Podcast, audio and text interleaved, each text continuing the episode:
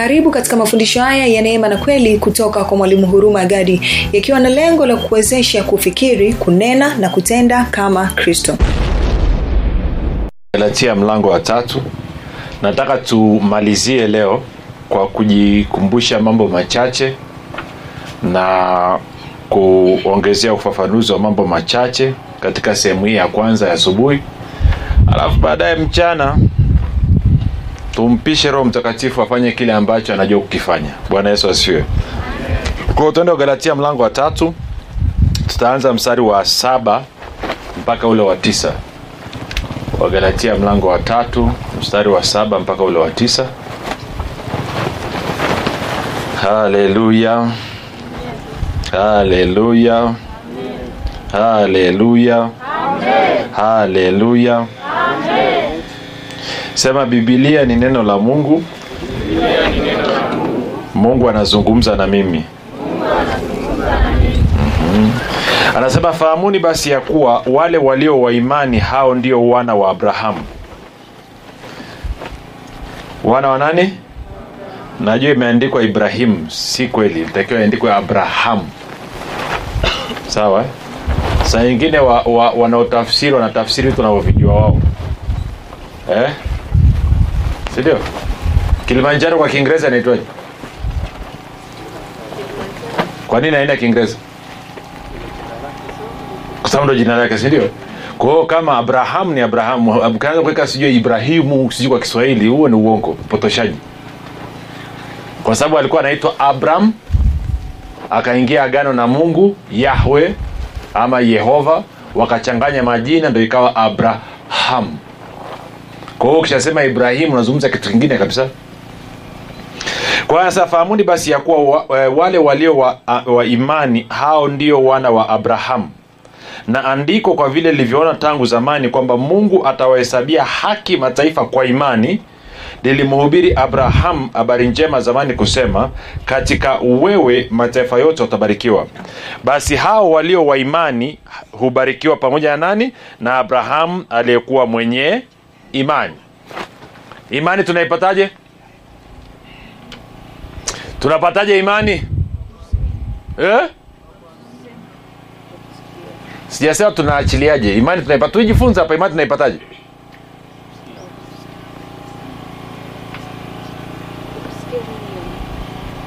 Wapendwa. Yeah, siku saba zote nimetwanga maji kwenye kinu ya Ui. Nyie watu. Kwa hiyo ulikuwa na- naongea na miti. Tulisema tunapataje imani? Kumwamini nini? Kuamini nini? Neno la mungu kwa waislamu nao wanaamini neno la mungu. Kwa hiyo wana imani? Tunaamini nini? Yesu wangu. Haya tuanze upya. Tenda wagalatia 216 kazi kweli kweli hali tukijua ya kuwa mwanadamu hahesabiwi haki kwa matendo ya sheria bali kwa imani ya, ya, ya kristo yesu. Sisi tulimwamini kristo yesu ili tuhesabiwe haki kwa imani ya kristo. Swali tunapataje imani? Kwa kumwamini yesu kristo. Kwa hiyo siku zote saba hapa naongea ni natonga maji kwenye kinu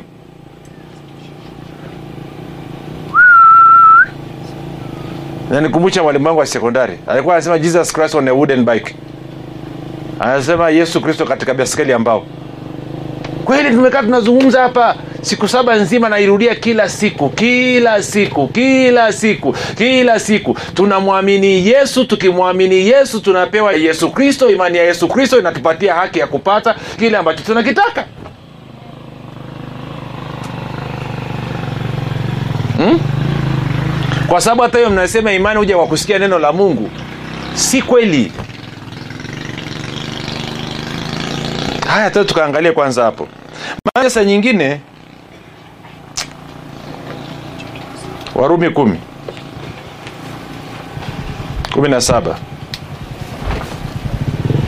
Basi imani chanzo chake ni kusikia na kusikia huja kwa neno la kristo ama ujumbe unaomuhusu kristo sio neno tu la mungu no, no, no. ujumbe unaomuhusu kristo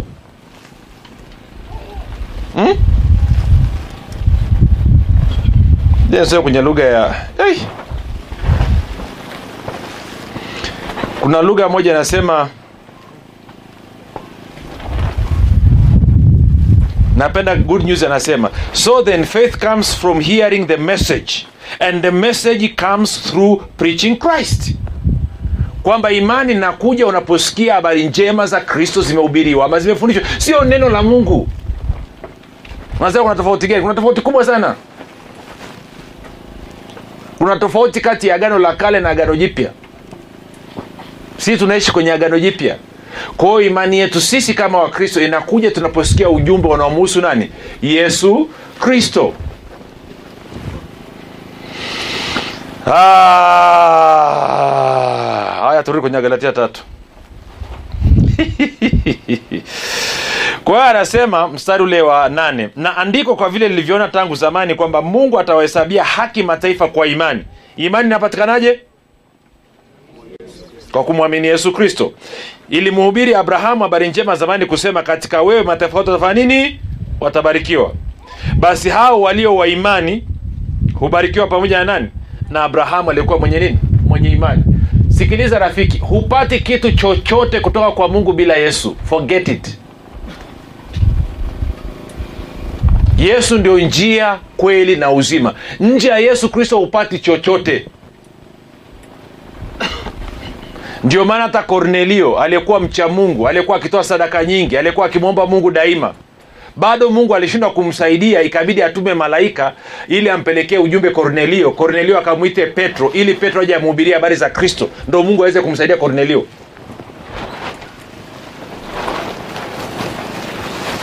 simfanye yesu kuwa kawaida. Yesu sio kiongozi wa dini. Kwa anasema wale walio wa imani hao ndio ubarikiwa pamoja na nani? Na abrahamu alikuwa mwenye imani. Na walio wa imani ni wepi? Ni wale wanaomwamini nani? Yesu kristo. Tuko sawa mpaka hapo? Ama tuko sawa? Sawa si sawa? Lakini tukapiga hatua. Tukasema kabla ya yesu kufa msalabani swali lilikuwa ni kwamba je unaamini yesu ana uwezo wa kulifanya hili? Si ndio? Ukiamini unapewa zawadi ya nini? Ya imani ya kupokea hicho unachokitaka. Sawa mnakumbuka? Tukasema baada ya msalaba swali limebadilika. Swali sio tena unaamini yesu anaweza kulifanya hili? Swali linakuwaje? Je unaamini yesu kristo amekwisha kulifanya? Ukisema ndio basi unapewa zawadi ya imani. Hiyo ndo tofauti kati ya agano la kale na agano jipya. Nakumbuka hiyo okay twende waefeso moja tatu. Kwa sababu ya kazi ya kristo ya msalaba anasema atukuzwe mungu baba wa bwana wetu yesu kristo aliye wakati gani huo? Uliopita. Aliyetubariki kwa baraka zote za nini? Za rohoni. Kwa nini rohoni? Kwa nini rohoni? Eh? kwa nini anakubariki rohoni na sio mwilini kwa sababu wewe ni roho. Kilichozoelewa kwa mwili ni mwili na kilichozoelewa kwa roho ni roho. Na rohoni. Good. Kwa hiyo anasema tu ngapi? Ngapi? Ukisema zote zote ngapi? Zote si ndio? Unazozijua na usizo good. Okay sasa nataka tuangalie kidogo kura ambayo tayari ni ya kwako. Kumbuka kabla ya yesu kristo kufa msalabani ili kubarikiwa na mungu uli... sawa? Au au mtoe sadaka ya kuteketezwa sadaka ya amani sadaka ya dhambi si sadaka ya upatanisho alafu ndo mungu aje kuwabariki. Tuanze mwanzo mlango wa kwanza mstari wa ishirini. Tutasoma mpaka ule mstari wa ngumi wakubwa na kila kiumbe chenye uhai kiendacho ambavyo maji yalijawa navyo kwa wingi kwa jinsi zao na kila ndege arukae kwa jinsi yake mungu akaona ya kuwa ni vyema. Mungu akavibarikia akisema zaeni mkaongezeke mkayajaze maji ya baharini ndege na wazidi katika nchi. Ikawa jioni ikawa asubuhi siku ya bwede bwana yesu asifiwe. kwa hiyo mungu anabariki samaki anabariki na ndege wa angani. Anasema zaeni mkaongezeke mkajaze. Tunaanza kupata picha ya jinsi ambavyo baraka inatenda kazi. Kazi yake nini? Kuzalisha kuongeza kujaza. Sawa? Ama si sawa? Sawa si sawa? Na nilikuambia siku zile za mwanzo mwanzo baraka ya mungu iko juu ya kila kitu. Na hii ndo watu wengi wataki kukubali. Na nikakupa mfano nikakwambia kile kirusi cha korona baraka ya bwana iko juu ya kirusi cha korona najua hamtaki lakini ukweli ndio huo. Ndio maana vinazaliana vikazidi kuongezeka vikaanza kujaza dunia. Unadhani ni shetani alikuwa anavidhani shetani ameleta kimeta na kishetani kwanza aumbi wanadamu wamechokonoa chokonoa lakini baraka ya bwana inatenda kazi juu ya kila kitu. Kwa maelezo zaidi haleluya. Tafuta kile kitabu nguvu ya ukiri naelezea kwamba utaelewa kwamba mungu anapoumba kitu anaumba kwa kusudi fulani na anaingia agano na hicho kitu. Kwa hiyo ibilisi anajua kabisa kwamba nikileta shida hapa kwa kuwa mungu ni mungu anaangalia agano lake wala hawezi kulihalifu hichi kitu lazima kiongezeke okay. Unadhania viroboto ameumba nani? Shetani? Eh? nani ameumba? Okay unadhania mapepo na majini na mizimu ameumba nani? Shetani? Nani ameumba? Unasema kwa nini? Ukikutana naye muulize mi sijui. Lakini kila kitu ambacho amekiumba kimebarikiwa. Kwa hiyo kinafanya nini? Kinazaliana kinaongezeka mpaka kinajaza huu ukanda mliokaa hapa tukiwahamisha wote hapa baada ya miaka mitano tukirudi hapa hapa ni msitu mnene hujawahi kuona. Nenda kwenye shamba lako usilime usipalilie. Ukiliacha miaka miwili kinatokea. Pori. Kwa nini? Baraka ya bwana iko juu ya nini? Ya ardhi. Kwa hiyo tukaona baraka ya bwana inatenda kazi mpaka pale itakapoingiliwa na mwanadamu sawa jamani? Sawa si sawa? Sawa si sawa? Sawa si sawa? Kwa hiyo inafanya kazi mpaka iingiliwe na nani? Na mwanadamu. Ndio maana hicho kirusi cha korona watu wanapambana nacho sasa hivi. Huku tanzania tukapiga shortcut. Tukakunguta maombi. Oh haleluya si ndio eh? nchi nyingine wanahangaika na sayansi. Kwamba lazima mwanadamu aingilie baraka ya bwana ili isifanye kazi. Kama mwanadamu hajaingilia inafanya kazi na Ibilisi alijua Adamu na Eva walivyoumbwa, tutaona muda sio mrefu alivyobarikiwa. Alijua hapa sina namna, lazima niingilie. Naingiliaje? Naingilia kwa kumrubuni mwanadamu atoke upande wa Mungu aje wapi? Upande wangu, aanze kuleta uharibifu, aanze kwenda kinyume na hiyo baraka, kuisimamisha. nanipata hapo? Eh? Kwa hiyo wanyama wote wame... kila kitu unachokiona, tende 28 Mwanzo 28 moja ishirini mwanzo anasema mungu akawabarikia wanadamu sasawa ishirina amesema tuumbe mtu kwa sura yetu na mfano wetu. anasema hivi mungu akawabarikia mungu akawaambia zaeni mkaongezeke mkaijaze nchi na kuitiisha mkatawale samaki wa baharini na ndege wa angani na kila kiumbe chenye uhai kiendacho juu ya nchi. Unaweza ukaona samaki pamoja na ndege wa angani waliambia zaeni mkaongezeke mkajaze. Hawakuambia wakatiishe wala wakatawale. Aliambiwa akatiishe na kutawala nani? Mwanadamu. Ndio maana mwanadamu ana uwezo wa kuingilia iwe ni samaki iwe ni ndege wa angani iwe ni wanyama wa porini iwe ni mimea na akasimamisha baraka isitende kazi hata shetani hawezi kusimamisha baraka ya mungu isitende kazi katika maisha ya mwanadamu ama katika maisha ya kitu chochote. Mpaka apate ushirikiano wa mwanadamu. Sawa? Sawa si sawa? Mmenyeelewa mjanyelewa gudu. Tuende taratibu. Je tuangalie hizi chaki zimeota mbao haleluya kwa hiyo kazi ya baraka. Kazi ya nini? Ya baraka. Moja kufanya nini? Kuzalisha. Sawa. Mbili kufanya nini? Kuzidisha. Sawa si sawa? Tatu kufanya nini? Kujaza sawa si sawa? Nne kufanya nini? Kutiisha. Na tano kufanya nini? Kutawala.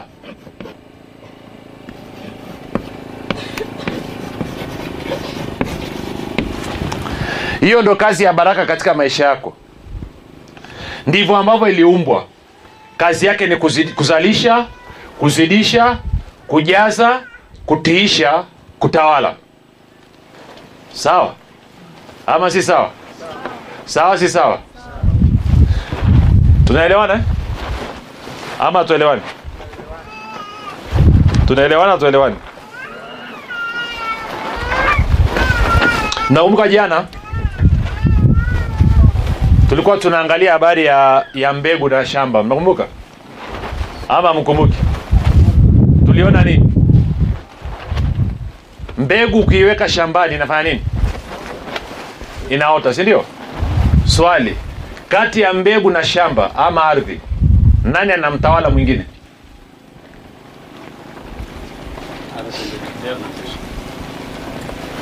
Nani bosi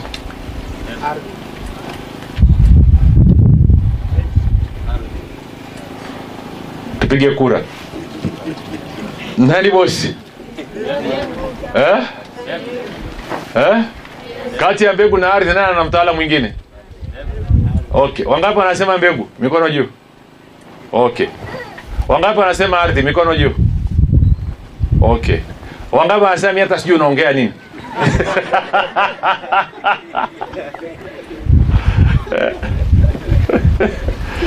Ukweli ni kwamba kinachotawala ardhi chenye mamlaka ni mbegu huwezi ukatia mbegu ya mahindi alafu ardhi ikasema unajua nini? Mi naotesha maharage leo. Sawa? Sawa? Sawa. Kazi ya udongo ni kuzalisha. Lakini kazi ya mbegu ni kuamua nini kitatoka. Ukiweka mahindi anatoka nini? Ukiweka maharage anatoka nini? Swali. Aliyeumba mahindi nani? Nani? Mungu. Aliyeumba maharage nani okay nani hapa alishawai kupanda mahindi alafu akavuna marage? Eh? Eh? ukapanda maboga alafu ukavuna ndizi. Kwa nini? Kwa nini? Eh? unapanda unacho? Unavuna unacho? Sawa si sawa? Okay. Wangapi wataanza kunielewa sasa kwamba aliyetengeneza mbegu ndio huyo huyo alitengeneza baraka. Hmm? sindio kwa hiyo mbegu ukiitia kwenye ardhi mbegu inajua kazi yake. Na udongo nao unajua nini? Wangapi wataanza kukubali kwamba baraka inajua kazi yake? Eh? Yeah? sawa si sawa? Sawa. Si sawa? Sawa. Si sawa. Okay nikitaka baraka itende kazi katika maisha yangu nafanyaje?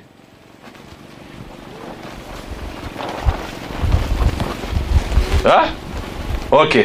Sio tumejifunza jana kilimo hapa eti. Okay nikitaka mahindi nafanyaje? Nachukua nini? Ya nini? Naenda kupanda wapi? Nikitaka maharage ya nini? Naenda kupanda wapi? Nikitaka baraka kwenye maisha yangu nafanyaje? Nachukua nini mbegu ya nini? Mbegu ya nini? Ya baraka. Kutoka kwenye nini? Neno. Naenda kupanda wapi? Si ndio? Wapi? Kwenye moyo. Kwa sababu moyo ni nini? Shamba. Tukasema mbegu tunaenda kununua wapi?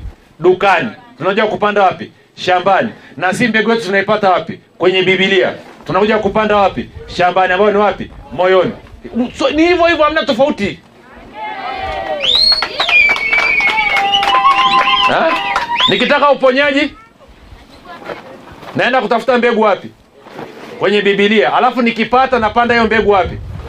Kwenye moyo. Nikishaipanda nafanya nini? Namwagilia. Alafu nafanya nini? Nazuia magugu yasifanya nini? Yasiingie. Sawa si sawa?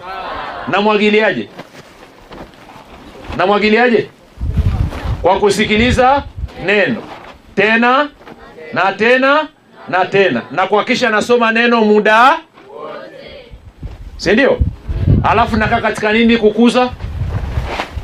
Kumshukuru mungu na kufanya nini? Na kumsifu. Nikifanya hivyo ma- mavuno lazima. Wakati wa mavuno unafikaje? Pale mbegu itakapofanana na nini? Eh? nitakapoona kwamba kile kilichoko kwenye gunzi kinafanana na ile mbegu niliotia kwenye ardhi. Najua wakati wa mavuno umefanya nini kwao ninavyosikiliza ninaposoma neno ninapokaa nikimshukuru mungu na kumsifu mungu anakuza kitu kinakwenda. Itakapofika picha iliyoko ndani ya moyo wangu inafanana na nini? Na picha iliyoko katika neno udhihirisho nje. Nakumbuka hiyo? Ama mmesahau? Kwa tunayo baraka hapa. Unadhani nikipanda baraka kwenye moyo itakuwaje umeona inapofanya kazi? Inafanya nini? Alafu inafanya nini? Alafu inafanya nini? Alafu inafanya nini? Ehe. Actually hapa niliposema kazi sio kazi niseme utendaji kazi. Utendaji eh, utendaji kazi wa nini? Wa baraka.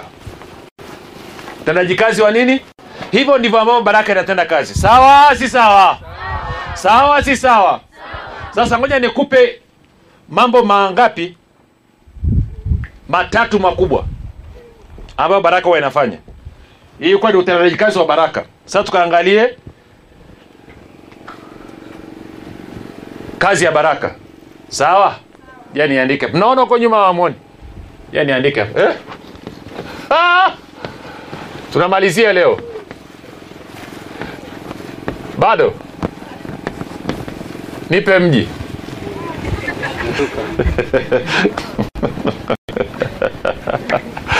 bwana yesu asifiwe. Kwao nataka nikuonyeshe kwamba ili ili tujue kwamba nikichukua mbegu inayoitwa nini? Baraka. Nikapanda wapi? Tulisema tunapandaje kwenye moyo?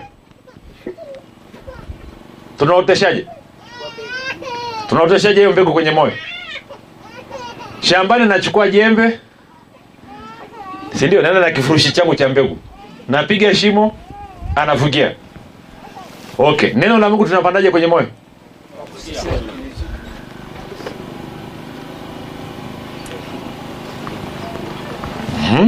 Haya, ngoja niache wakati mnafikiria.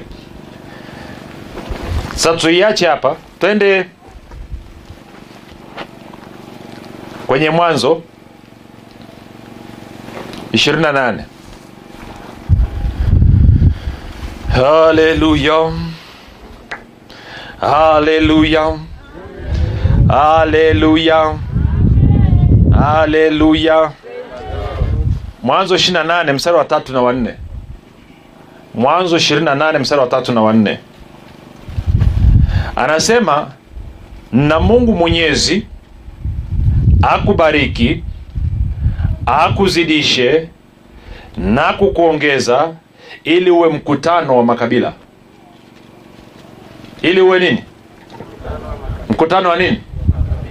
Kwa hiyo kazi ya kwanza ya baraka ni kufanya nini? Inakufanya uwe nini? Mstari wa tatu. Tusome wote. Moja mbili tatu twende.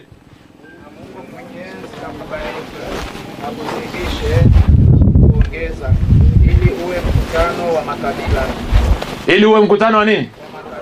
Kwa lugha nyingine huo umati wa watu sawa? Mnaelewa mwelewe akiamka mjaelewa bado. Moja nikueleweshe. Bwana yesu asifiwe. Kidi unisimama. Wengine hawakujui sura hebu wangeukiwa kwenye mnamwona huyo? Eh? Eh? huyo ndo amesababisha wote mko hapa sasa hivi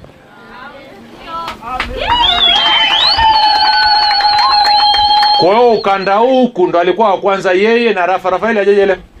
Rafaeli kwa ingawa ameingia mitini siku hizi sio mbaya. Ngoja nimwone kidogo. Bwana akurejeshe. Haleluya. Sindio walikuja wakasikiliza. Gideon akaanza kuchemka akajaga huku akaanza kupambana akakamata nyinjilisti si ndio eh? pambana mwinjilisti kweli kweli pambana na mwinjilisi kweli kweli. Pambana pambana pambana pambana pambana. Mpaka mwinjilisi akaja kubipu arusha kuchungulia hichi kitu ni kitu kikoje?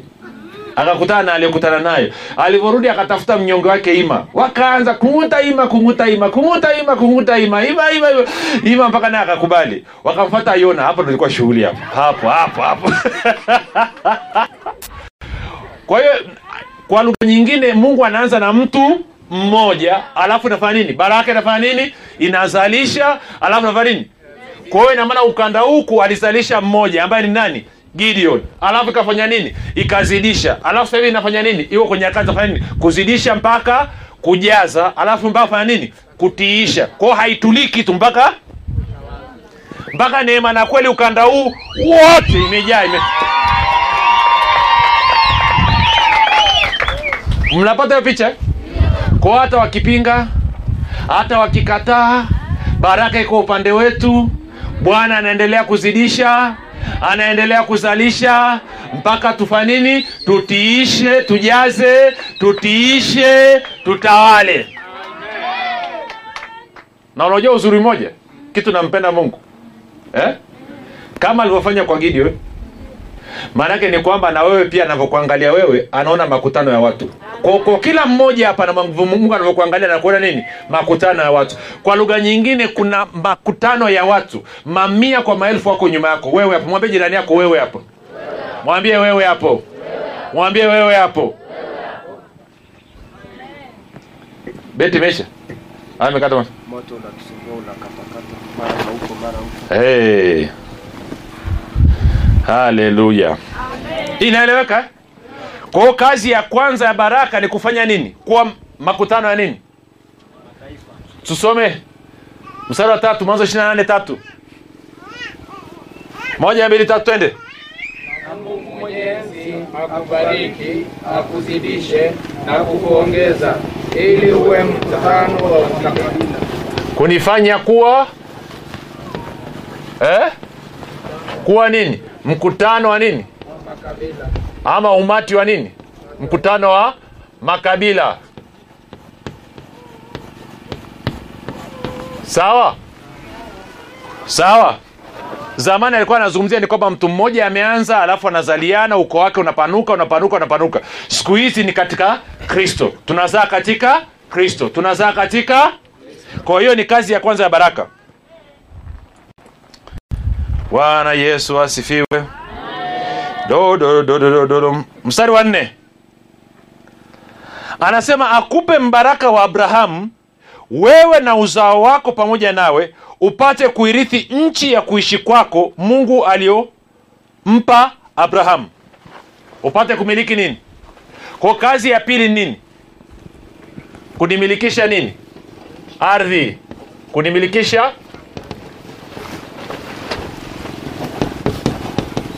unimilikisha nchi si ndio? Aka ardhi sawa? Ama si sawa? Kazi ya ngapi hiyo? Ya pili. Umewahi kujiuliza kwa nini kila mahali injili inapoingia bila kujalisha dhehebu ikishaanza kuwakolea watu lazima lile kanisa lipewa ardhi umewahi kujiuliza ni kwa nini? Utaratibu ni huu.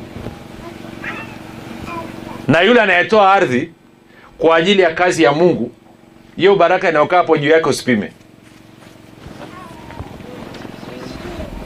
Hmm? hata kama ni serikali ya kijiji. Kijiji kinabarikiwa kwa sababu ya maamuzi sahihi ya yule kiongozi wa kijiji. Mbona kama mtaki kwao kazi, kazi ya pili ni nini? Kunimilikisha. Nimeandika ni kunimili, eh, kunimilikisha nini? Nchi ama ardhi. Hiyo inaweza ikawa nyumba inaweza ikawa papapapapa nenda na listi. Bwana yesu asifiwe. Bwana yesu asifiwe. Twende kwenye pointi nyingine.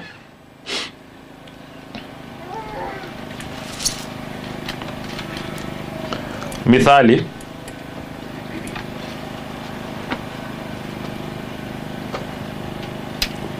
haleluya haleluya mnanisikia?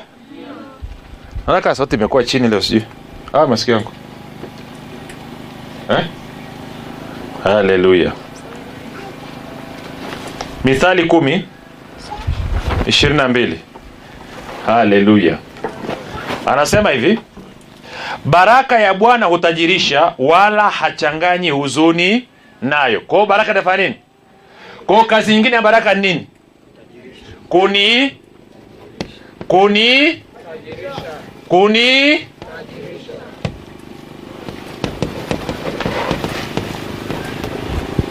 Kunifanya nini? Kunifanya nini?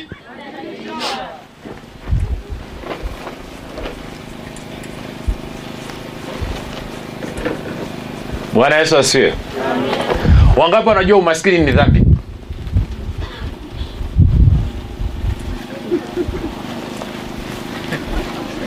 Ha? wangapi wajua umaskini ni dhambi? Wengine hamjui. Mgeukie jirani yako mkodolee macho mwambie umaskini ni dhambi. Ndio maana yesu alikuwa masikini sisi tuwe nini? Na kuondoa umaskini aliuondolea wapi? Kwa hiyo mungu alisulubisha nini? Kwa nini mungu amesulubisha umaskini alafu unakaa nao? Eh? chuki ya mungu dhidi ya dhambi haina tofauti na chuki ya mungu dhidi ya umaskini na laana. Sio kwa ajili ya mwanadamu. Na mimi na wewe hatuwezi tukatoka kwenye maisha tukawa huru mpaka itakapofika tuchukie dhambi kwa nguvu zetu zote tuchukie umaskini kwa nguvu zetu zote tuchukie laana kwa nguvu zetu bila hivyo uchomoki uchukie magonjwa kwa nguvu zako bila hivyo uchomoki. Anasema yesu alikuwa amepakwa mafuta ya shangwe kuliko ndugu zake wote. Kwa sababu nini? Alichukia nini? Alipenda haki akachukia nini? Uovu. Uovu ni nini? Ni umaskini ni dhambi ni magonjwa ni vifungo. Vyote hivyo ni uovu.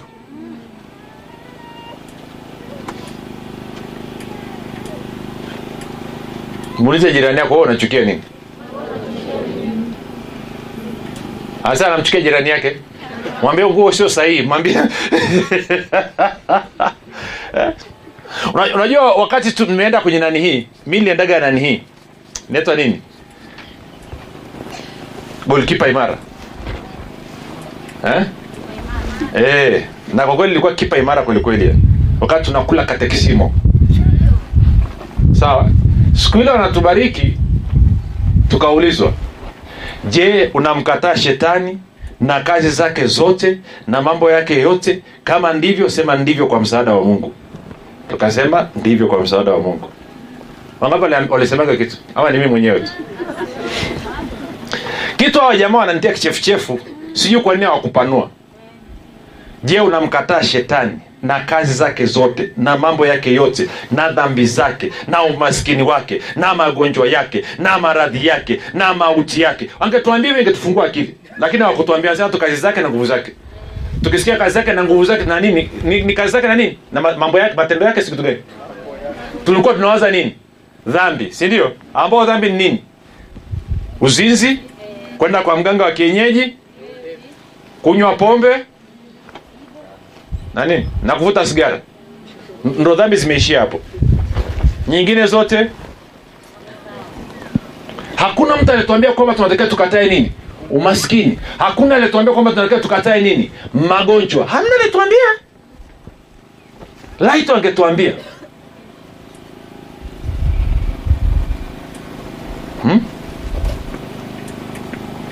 juzi nikaenda mahali nikasikia o, nikasikitika niko kwenye mazishi. Nimekasikia ndugu yani siku wanaombea wafu. Nimesikia kwenye turugia live bila chenga. Tunamwombea na huyu ndugu yetu alitangulia huko. Kasema leo hii martin luther atake tuendelee.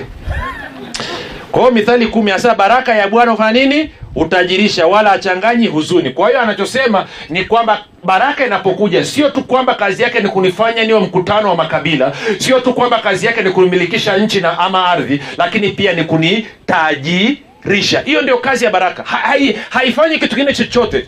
Na inavyofanya hivyo yote haya yanafanyika katika hali ya falini, inazalisha inazidisha mpaka inajaza kisha inatiisha inasababisha kutawala kwa haitulii mpaka niwe tajiri nambari moja katika kijiji haitulii mpaka niwe mmiliki ardhi nambari moja katika kijiji haitulii mpaka ihakikishe kwamba nimekuwa mkutano katika kijiji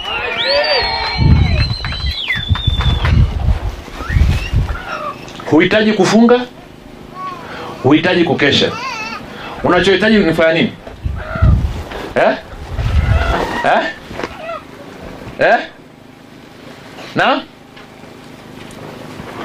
ili ifanye kazi unahitaji kufanya nini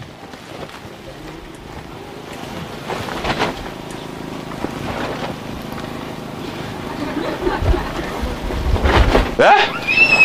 unafanyaje eh? ete wete wete? unamshukuru mungu kwa sababu ya nini unachotakiwa kufanya ni kukubaliana na kile kilichosemwa kwamba wewe umefanya nini? Umebarikiwa kwa baraka ngapi? Zote. Kwa hiyo maana nini? Unajua sasa hivi baraka inafanya nini? Inafanya kazi ya kufanya wewe kuwa nini? Mkutano. Inafanya kazi ya kumilikisha nini? Ardhi. Na inafanya kazi ya kufanya nini? Ya kukutajirisha. Kwa hiyo kazi yako ni kukubaliana. Anasema unaamini unazungumza na kutenda sawasawa sawa na baraka inavyosema. Ndo kazi yako. Sawa sawa? Sawa? Sawa? Sawa?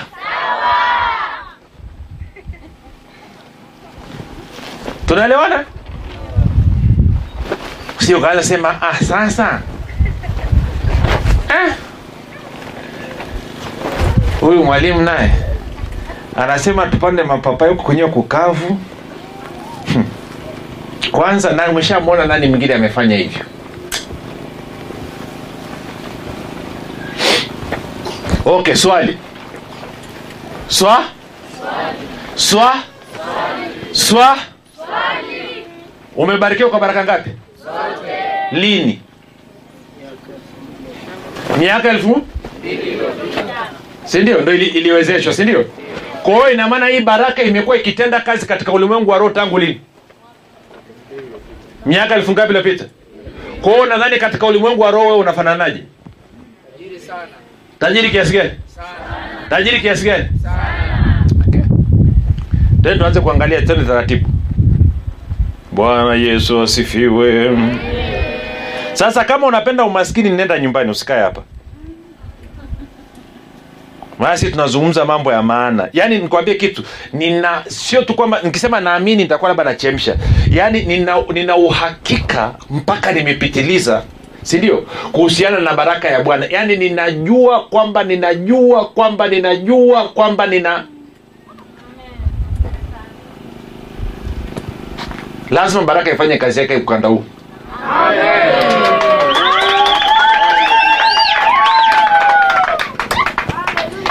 Twende mwanzo ishiri na sita. No labda tumeanzia katikati sana. Tuanze mwanzo kumi na mbili tufanye ziara kidogo kiduchu. Kiduchu mwanzo kumi na mbili moja hadi tatu. Anasema bwana akamwambia abraham toka wewe katika nchi yako na jamaa zako na nyumba ya baba yako uende mpaka nchi nitakayokuonyesha. Nami nitakufanya wewe kuwa taifa kubwa. Ama makabila si ndio? Na kukubariki na kulikuza jina lako nawe uwe nini? Baraka. Aha pointi namba nne. Nilikuwa nimesahau. Namba nne nini? Kazi ya baraka ni kunifanya nini? Kunifanya niwe nini? Kunifanya niwe baraka. Niwe niwe baraka. Sawa eh? msalimie baraka hapo pembeni yako. Mwambie baraka mzima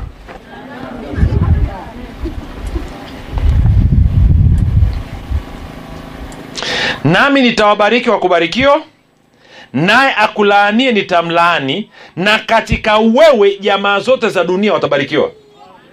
Kumbuka tuliona wale walio wa imani hubarikiwa pamoja na nani? Na abrahamu alikuwa mwenye nini? Mwenye imani. Kwa chochote ambacho mungu anamwambia abrahamu anamwambia nani? Wewe hapo. Kwa mungu amesema nini? Akakwambia abrahamu anaambia toka uende mpaka nchi itakayokuonyesha kama vile ambavyo mungu alikuja akasema toka katika jamaa yako ukazaliwa mara ya? Ukatoka katika ufalme wa nini? Wa giza ukaingia katika ufalme wa nani? Wa mungu. Na kwa kuwa umeshazaliwa mara ya pili umeama mungu anawajibika. Kufanya nini? Kutimiza kiapo alichokula. Anasema nami nitakufanya wewe kuwa taifa kubwa. Nani anasema? Eh? nani anasema? anamwambia nani? Anamwambia nani? Anamwambia nani? Wewe hapo mungu anasemaje? Nami nitakufanya wewe kuwa taifa kubwa. Asipofanya anakuwa nini? Mwongo. Na kwa maneno hastahili kuitwa nani? Mungu.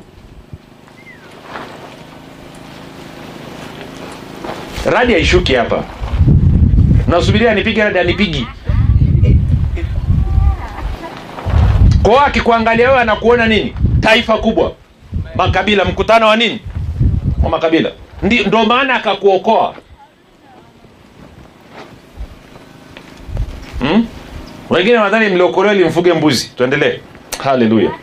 Nami nitakufanya wewe kuwa taifa kubwa na kukubariki. Umeshabarikiwa hujabarikiwa? Na kulikuza jina lako nawe uwe baraka. Kwa mungu anasema nakufanya uwe mkutano wa mataifa ninakubariki ninalikuza jina lako ili wewe uweze kuwa nini? Baraka. Sasa niongee kidogo hapa pointi chache. Bwana yesu asifiwe. Shida ya watu waliookoka hapa ndo palipo na problemwa hapa pana matatizo. Mwambie jirani yako wewe umeitwa kuwa baraka. Mwambie tena umeitwa kuwa baraka acha kutafuta baraka. Toa baraka. Na hilo shida ilipo kwa watu wengi waliokoka wanatafuta kubarikiwa. Ukishaanza kutafuta kubarikiwa maana yake ni kwamba chombo chako kinakuwa kina hitilafu wangapi wananyona? Kule nyuma mnanyona? Bwana yesu asifiwe. Mnanisikia? Eh? Eh, natumia chombo. Tunazungumza si ndio jamani sauti imepungua? Kwa nini imepungua? Eh? simaki ni hapa nimeshika. Eh? nimegeuza. Ndio maana haifanyi sawasawa kwa hiyo nikirudisha hivi. Kwa baraka mulipewa ili nini? Ubariki. Sio? Ubarikiwe. Naeleweka kama sieleweki? Uliitwa uwe nini? Baraka. Sio ili nini? Ubarikiwe mnaanza kunyelewa ama mnielewi? Uli, ulibarikiwa ili uwe nini? Baraka na sio ili nini? Ubarikiwe. Ukisha ukishaanza kuwaza tu kwamba natafuta kubarikiwa unaisimamisha baraka inaacha kufanya kazi.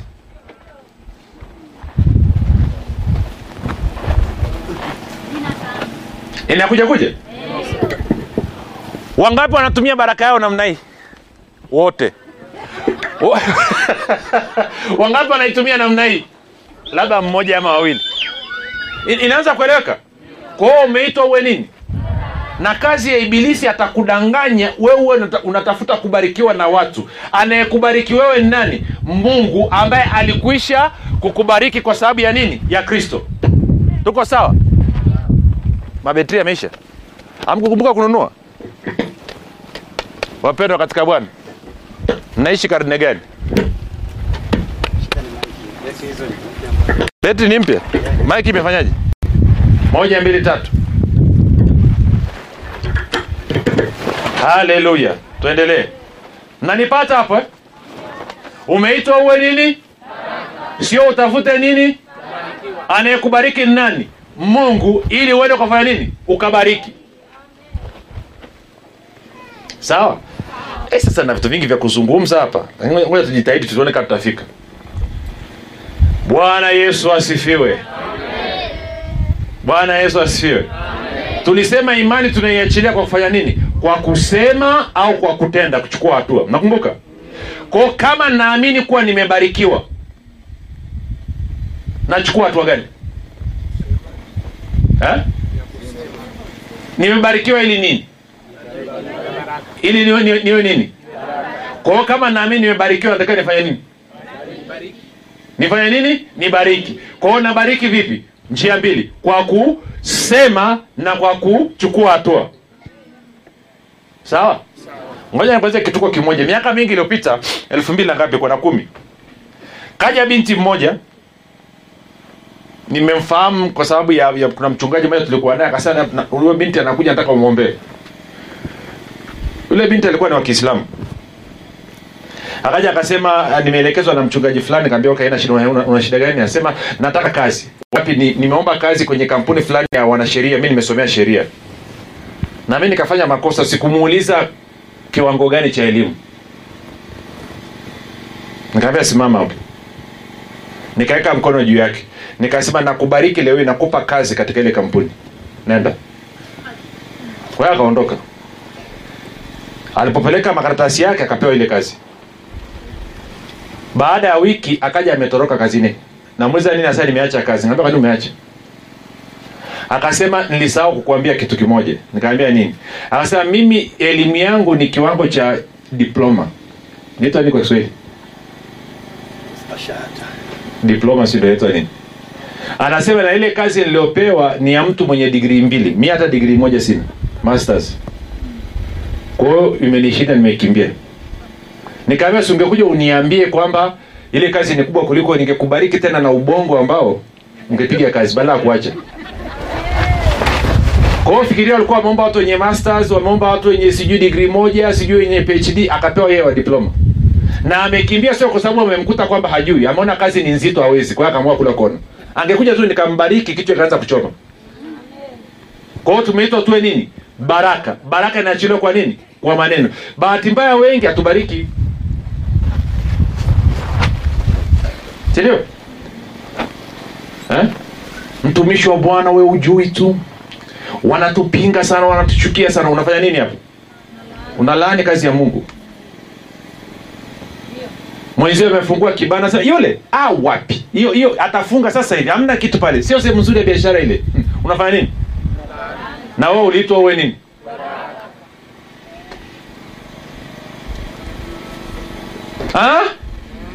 wengine hamtaki. Ngoja tutarudi hapa nikuonyeshe mstari mmoja chap. Haleluya. Haleluya haleluya.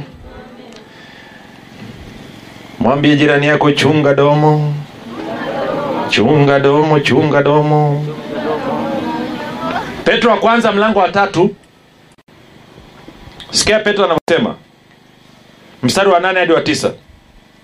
Neno la mwisho ni hili muwe na nia moja wenye kuhurumiana wenye kupendana kama ndugu wasikitivu wanyenyekevu.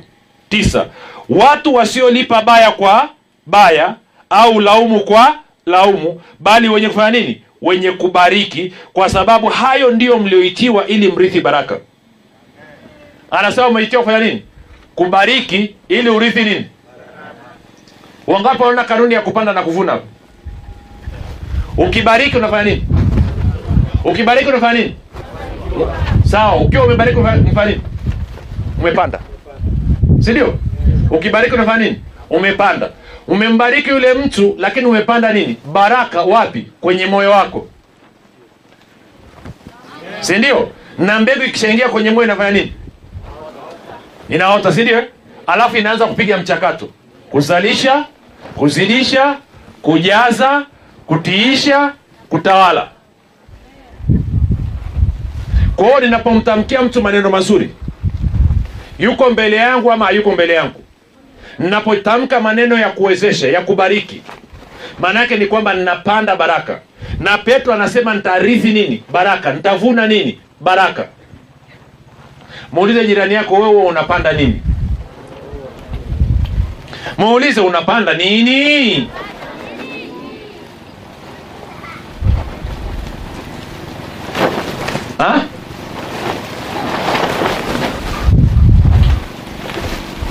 unasemaje kuhusu mmeo ambayo ni mlevi? Ama mtoto wako ambaye anavuta bangi na kunywa gongo. Unasema nini? Unasemaje kuhusu majirani waliokuzunguka ambao wanakufanyia vituko kila siku? Unatamka maneno ya kuwabariki ama unawalaani? Ukiwalaani unavuna nini? Na ukiwabariki unavuna nini? Unadhania kwenye maisha yako umekuwa ukivuna nini? Usiseme usijibu unajua mwenyewe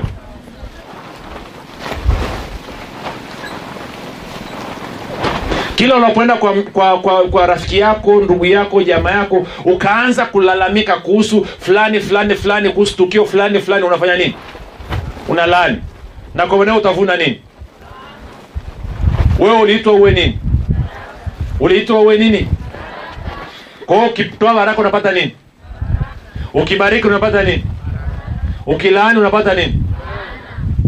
Kwa tumesema baraka unaiachilia kwa kusema au pia kufanya nini? Kwa kuchukua hatua kutoa. Si ndio? Ama sio hivyo? Sawa si sawa? Sawanga si sawanga. Mupo amupo? naona watu wameanza kununa hapo soma walitaki hapo. Maanake mmekoroga maisha hujawahi kuona. Hmm?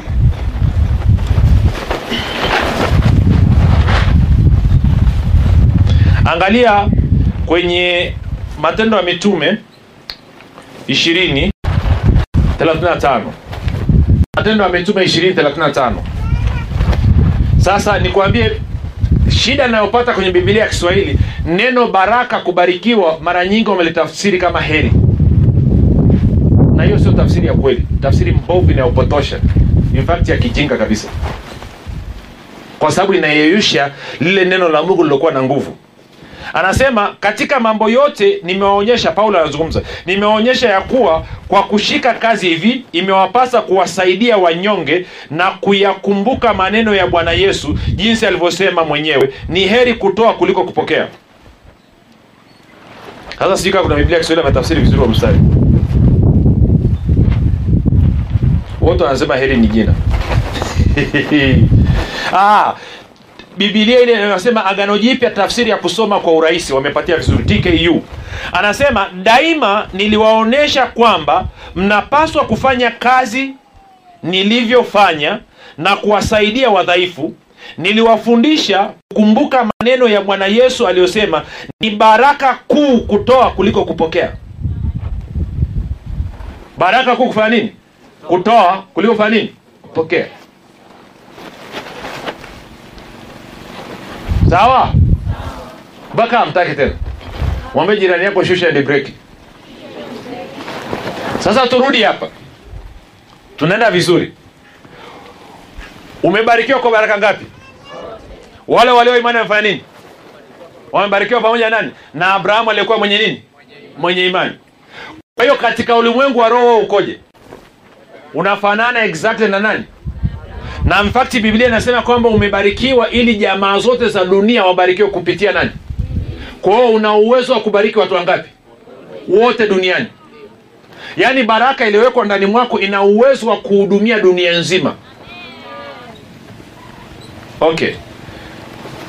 Kuna washabiki wa simba hapa Ha? zamani simba walikuwa tulikuwa tunajiita taifa kubwa. Wangapi wanakumbuka? wengine wadogo labda mjui thomas atakuwa anajua kwa sababu yeye ni yanga. Na inafungwa. Sasa kwa nini hataki kuhamia simba. Anyway.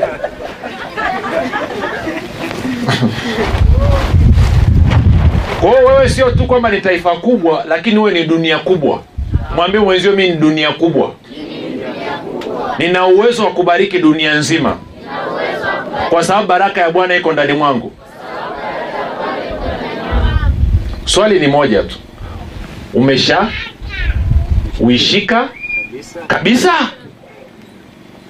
Ndo swali tu. Yaani wewe ukishawishika mungu ndo amesema nami nitakufanya wewe nami nitakufanya wewe nami nitakufanya wewe. Anachotaka wewe ushawishike. Ukishawishika anaingia mzigoni. Usiposhawishika anabaki anakushangaa. Sawa si sawa? Okay. Kwa hiyo ilikuwa ni amezungumza na, na turudi kwenye mwanzo ishina sita alikuwa amezungumza na na na na, na, na. Hapa tumeangalia Abraham kwa Mwanzo 24. Tuone baraka inavyopiga kazi.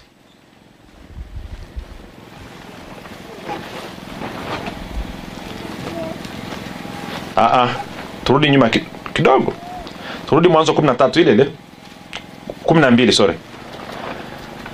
Bwana Yesu asifiwe. Bwana Yesu asifiwe.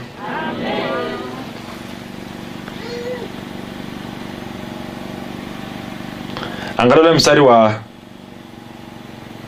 mstari wa saba. Mwanzo kumi na mbili saba. Bwana akamtokea abraham akasema uzao wako nitawapa nchi hii. Si ndio eh? naye huko akamjengea bwana nini? Madhabau bwana aliyemtokea. Kwa hiyo anasema uzao wako manake tayari ameshamwambia abrahamu utakuwa una uzao mwingi. Si ndio? Kama mkutano. Kama nyota za wapi? Na kama mchanga wa wapi? Wa nami nitawamilikisha nini?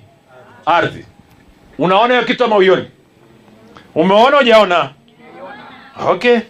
Wengine anasema iko wapi? Kumi na tatu. Mstari wa pili. Naye abraham alikuwa ni tajiri sana. Kwa nini? Kwa mifugo kwa fedha na kwa dhahabu. Sawa si sawa? Sawa si sawa? Kwa hiyo ungapi unaona sio tu kwamba alikuwa amekuwa taifa kubwa sio tu kwamba amemilikishwa ardhi lakini amekuwa tajiri. Na kupitia abraham jamaa zote za dunia amefanya nini? Tende mwanzo 18 18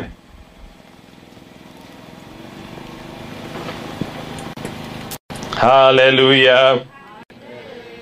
Anasema akiwa abrahamu atakuwa taifa kuu hodari na katika yeye mataifa yote wa dunia watabarikiwa kwa hiyo sisi hapa tumebarikiwa kwa sababu ya nani? Sio tu kwamba mungu alikuwa mwaminifu wakati abrahamu akiwa hai hata leo hii miaka zaidi ya elfu nne imepita bado mungu ni mwaminifu kwetu. Bado mungu ni mwaminifu kwa abrahamu. Bado anaendelea kuzalisha bado anaendelea kuongeza bado anaendelea kumilikisha uzao wake ardhi anaendelea kutajirisha uzao wake. Okay tukamwangalia mtoto wake isaka twende mwanzo 24 mstari wa kwanza. Basi abrahamu alikuwa eh, sorry.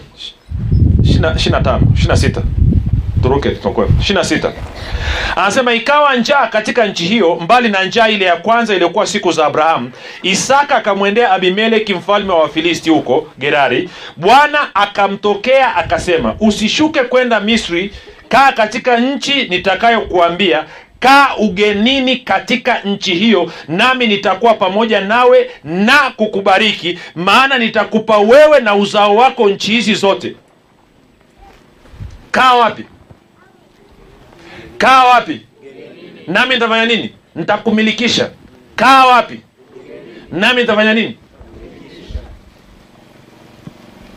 Yaani nakuhakikishia nikiamua kuhamia huku wapi mneta mtuka nikaja nikakaa hapa nikaamua kuwa mkazi wa hapa. Yaani baada ya muda mfupi watu wote ambao hawajaokoka ardhi yao yote itakuwa ya kwangu. Na wanunua pyu kwa nini? Ndo mpango wa mungu. Kaa ugenini. Nami nitakumilikisha hiyo nchi. Sifa ya baraka. Sindio kunimilikisha nini? Ardhi. Kunimilikisha nini? Nchi. Kaa ugenini. Mtu akijichanganya akakupangisha kwenye nyumba yake ukaipenda imekula kwake mbona kama mtaki tena ndivyo ilivyo. Swala tu je umeshawishika kabisa kwamba wewe umekwisha kubarikiwa? Na je unajua baraka inavyotenda kazi? Anasema kaa ugenini. Nitakubariki nitakumilikisha hiyo nchi. Kaa ugenini. Kwa hiyo ukiwa na baraka ya bwana haijalishi kama umezaliwa mara ya pili haijalishi umekwenda wapi lazima kichanganye mbona kama mtaki tena? Wewe uzani umepewa nini? Na wengine naonanga mnaenda kwa waganga hapa. Endelee watu wamepanic. Mstari wa tatu kaa ugenini katika nchi hiyo nami nitakuwa pamoja nawe na kukubariki maana nitakupa wewe na uzao wako nchi hizi zote. Nchi ngapi? Zote. Nchi ngapi? Kwa hiyo sio kijiji hichi tu anazungumzia na vijiji vya jirani. Hebu muulize jirani yako wewe una mpango gani? Vijiji vya jirani vinakusubiri uende ukamiliki ardhi. Na unajua hutumii nguvu yako ni baraka ya bwana unajua kwa nini huiamini? Kwa sababu unatafuta kubarikiwa badala ya kutafuta fanya nini? Na kwa maana hiyo chombo hakifanyi kazi. Tuendelee. Nne. Nitazidisha uzao wako kama nyota za wapi? Za mbinguni nami nitakuwa nitawapa uzao wako nchi hizi zote na katika uzao wako mataifa yote ya dunia tafanya nini watajibarikia kwa hiyo tunaona pointi namba nne tunasema tiki kwa isaka si ndio jamani? Kumilikisha nchi tiki kuwa mkutano anaambia uzao wake utakuwa kama nyota za wapi? Za mbinguni. Kwa hiyo nao nini? Tiki. Nabakia swali moja tu. Je alitajirishwa? Mstari wa kumi na mbili. Sawa? Naomba nisome kwenye tafsiri ya bibilia ya neno mlango wa 26 12 mpaka 14 sikia bibilia neno anavyosema kuhusu isaka. Isaka akapanda mazao katika nchi hiyo kwa mwaka huo huo akavuna mara mia kwa sababu bwana alifanya nini? Alimbariki. Isaka akawa tajiri mali zake zikaendelea kuongezeka mpaka akawa tajiri sana akawa na nini? Na mifugo ya kondoo na ng'ombe. Ndio ilikuwa biashara yake hiyo. Na watumishi wengi watendakazi wengi sana kiasi kwamba wafilisti wakamwonea wivu. Bwana yesu asiwe bwana yesu asiwe sasa ni, ni vile tu muda hautoshi na haraka. Haleluya. Hale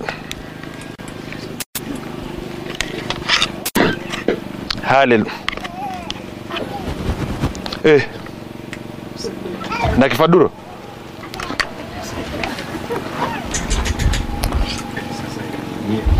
Ha?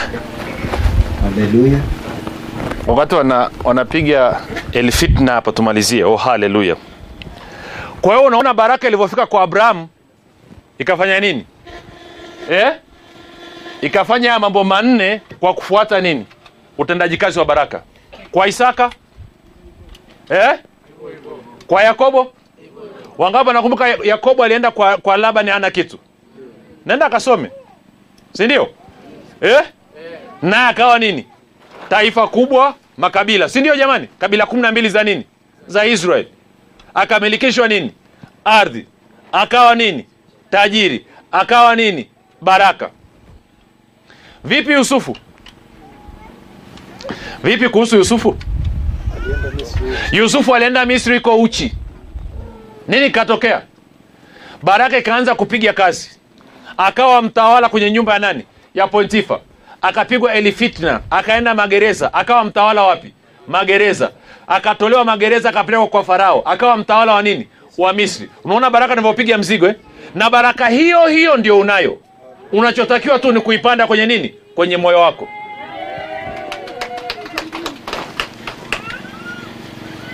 mungu ana upendeleo. Wala mungu apokee rushwa. Wewe una mpango gani?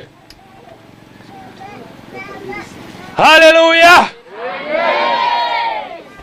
Eh? takiwa uanze kama masai.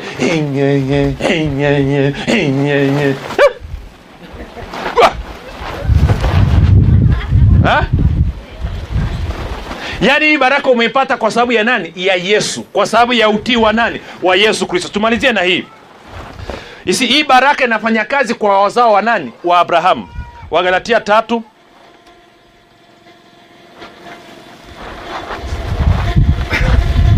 Naye ameanza kuimba.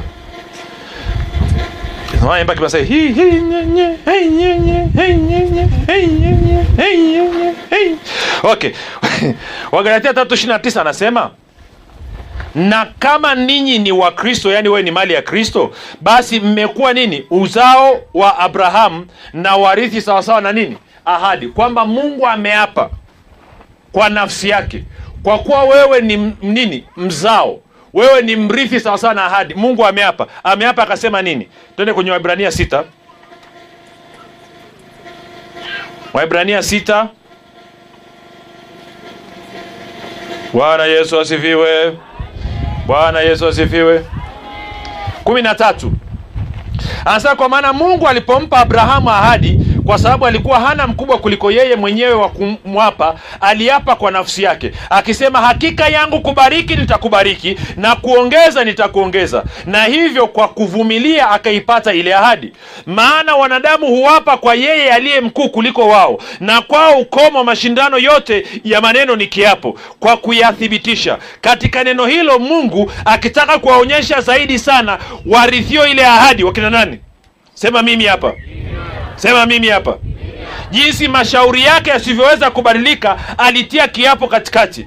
Ili kwa vitu viwili visivyoweza kubadilika ambavyo katika hivyo mungu hawezi kusema uongo tupate faraja iliyo imara. Sisi tuliokimbilia kuyashika matumaini yale yawekwayo mbele yetu. Anasema mungu akaingia agano kwamba popote atakapomkuta mzao wa abrahamu ambaye ni nani sema mimi hapa atamzidi atamfanya nini? Atambariki katika kumbariki atafanya nini? Atambariki na katika kumzidisha atafanya nini? Atamzidisha. Kwao anasema aliingia agano na akala kiapo. Kwa hayo mambo mawili mungu hawezi kugeuka. Mwambie jirani yako swala la baraka kutenda kazi katika maisha yangu ni uhakika.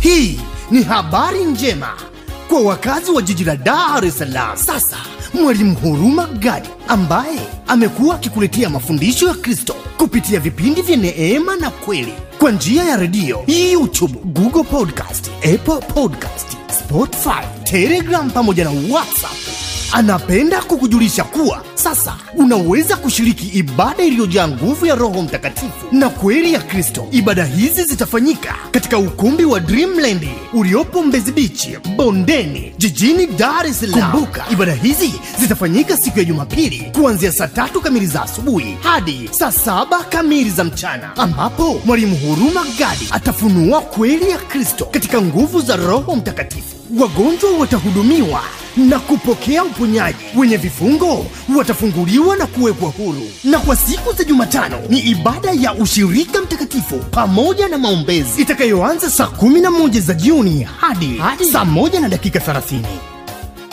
ibada hizi zitafanyika katika ukumbi wa dreamland uliopo mbezi bichi bondeni jijini dar es salaam au kwa mawasiliano zaidi piga simu nambari 764 5242 au 789 au 6 73 kumbuka ni kweli unayoijua ndiyo itakayokuweka huru. Umekuwa ukisikiliza mafundisho ya neema na kweli kutoka kwa mwalimu huruma gadi. Kama una ushuhuda ama maswali ama unahitaji kuombewa tupigie simu namba 7645242 au 6735242 au tuandikie barua pepe info at neema na kweli org